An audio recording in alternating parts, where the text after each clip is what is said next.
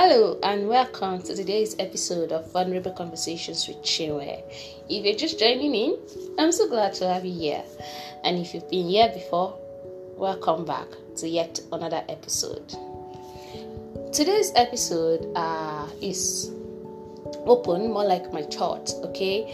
And I understand if you do not share the same opinion with me, but I would like for you to be open to reasoning and weigh each options, weigh my own side of insight and yours and see if you agree or not. But either way, let's dive into it. Ever heard of the saying, never leave your partner in the fire? Ah, yeah. I know you've heard it. Um, but the problem with that saying is there's nothing actually wrong with it, but the thing with the saying is it's mostly used in relationship or marriage, marriage per se because um, when people want to give advice and all of that when it comes to marriage or very serious relationship heading to marriage or something they say you don't leave your partner in the fire. You're your partner one and all of that. But here's the thing i watched a movie a few years back. Not a few years back quite a long time.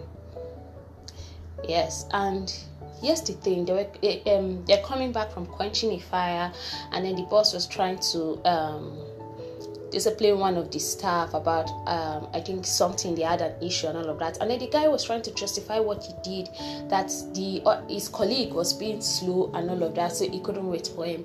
And then the guy go and then the boss goes and says, um, "You never leave your partner in the fire." Now I'm thinking about that saying, about that quote today.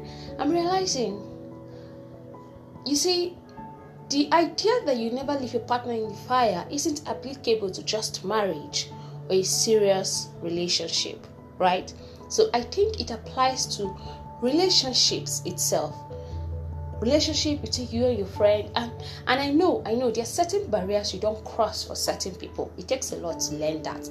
But you see, a cycle you've built over the years, okay, a cycle you've built over time, and it's really close knit and you've you um you and the other person or you and your partner when i say partner i mean friends you and your partner friends in that cycle i've walked through shells for each other okay? I've walked through broken bottles for each other. It's only right to say you never leave your partner in the fire Okay, it's only right to say you never leave your siblings in the fire. It's only right to say you never leave your friends in the fire. Okay, now they are acquaintances and they are friends. They're those you say hello to and all of that. But imagine a friendship relationship where you've built a relationship where you've built for six years. Not talking of the one you're into dating each other and all of that but a friendship that you've built for six years, five years, four years, I mean, be there to take and thing and all of that.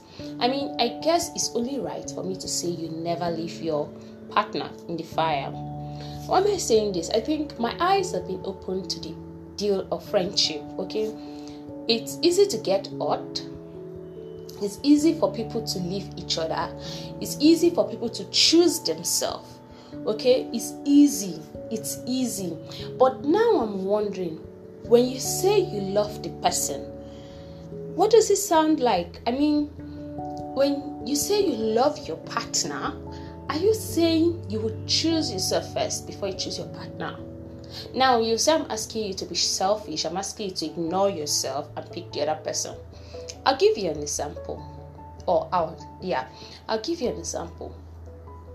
I'm the kind of person that uh, I think I hardly choose myself. Listen, for sanity's sake and for purpose sake, there are days you should choose it. In fact, yours, you on you on the other hand, should be your first most priority.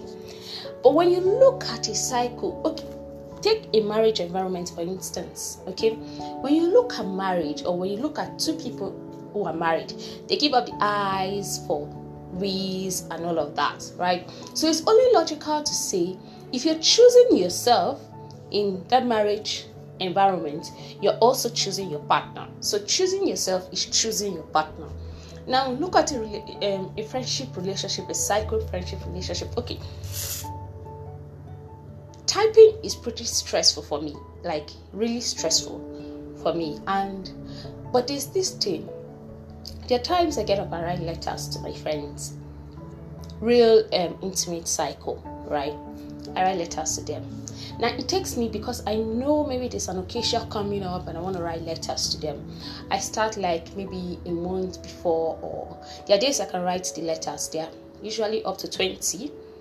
That's if I want to write for other small, small, small, cycles like that in my life. But if I want to talk about my intimate cycle, we can say there are days I write up to 10 letters in less than a day okay but by the time i'm done i'm really dealing with a lot of pain and all of that but I'm saying I choose them. I never leave them. I never let an opportunity pass by when I know the opportunity presents itself for me to put a smile on their face and for me to tell them how much I love them.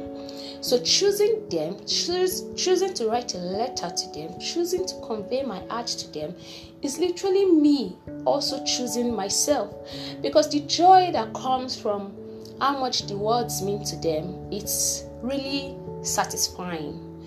So, for those kind of people in my life, or those kind of friends in my life, I mean, we've invested so much in that relationship and friendship. It's only right for me to say, I can't leave my partner in the fire, right? Okay, now, but re- recently, uh, within the year, I had, I've gotten hot with friendship and all of that, okay, and now I'm really saying, does it stop me from choosing people doesn't stop me from not leaving my partner in the fire and all of that. You see, at the end of the day, when something ends, it doesn't really end, okay? Yeah, it ends, the relationship ends, but you do not really end. You come out better, right? So, in days where you choose your partner, or in days where you do not leave your partner, your friends, or your people in the fire and you choose them before you choose you. At the end of the day if all goes if it goes downhill okay you come out a better person i guess. You come out i come out a better person okay. I got odd by few friends just within the space of last year and this year. Like really odd and it's making me consider friendship again. But you know what I came out better. Now I'm intentional about keeping my cycle close knit. I'm intentional about not letting people penetrate. So I am choosing to not let leave my partner in the fire because I know, I know deep within, deep within, there are this cycle I am building wouldn't leave me in the fire. So again, I know, I know it's up for questions. You won't totally agree. And I would love to hear your thoughts, okay? But maybe you should weigh the options about leaving your partner in the fire or choosing to save yourself first.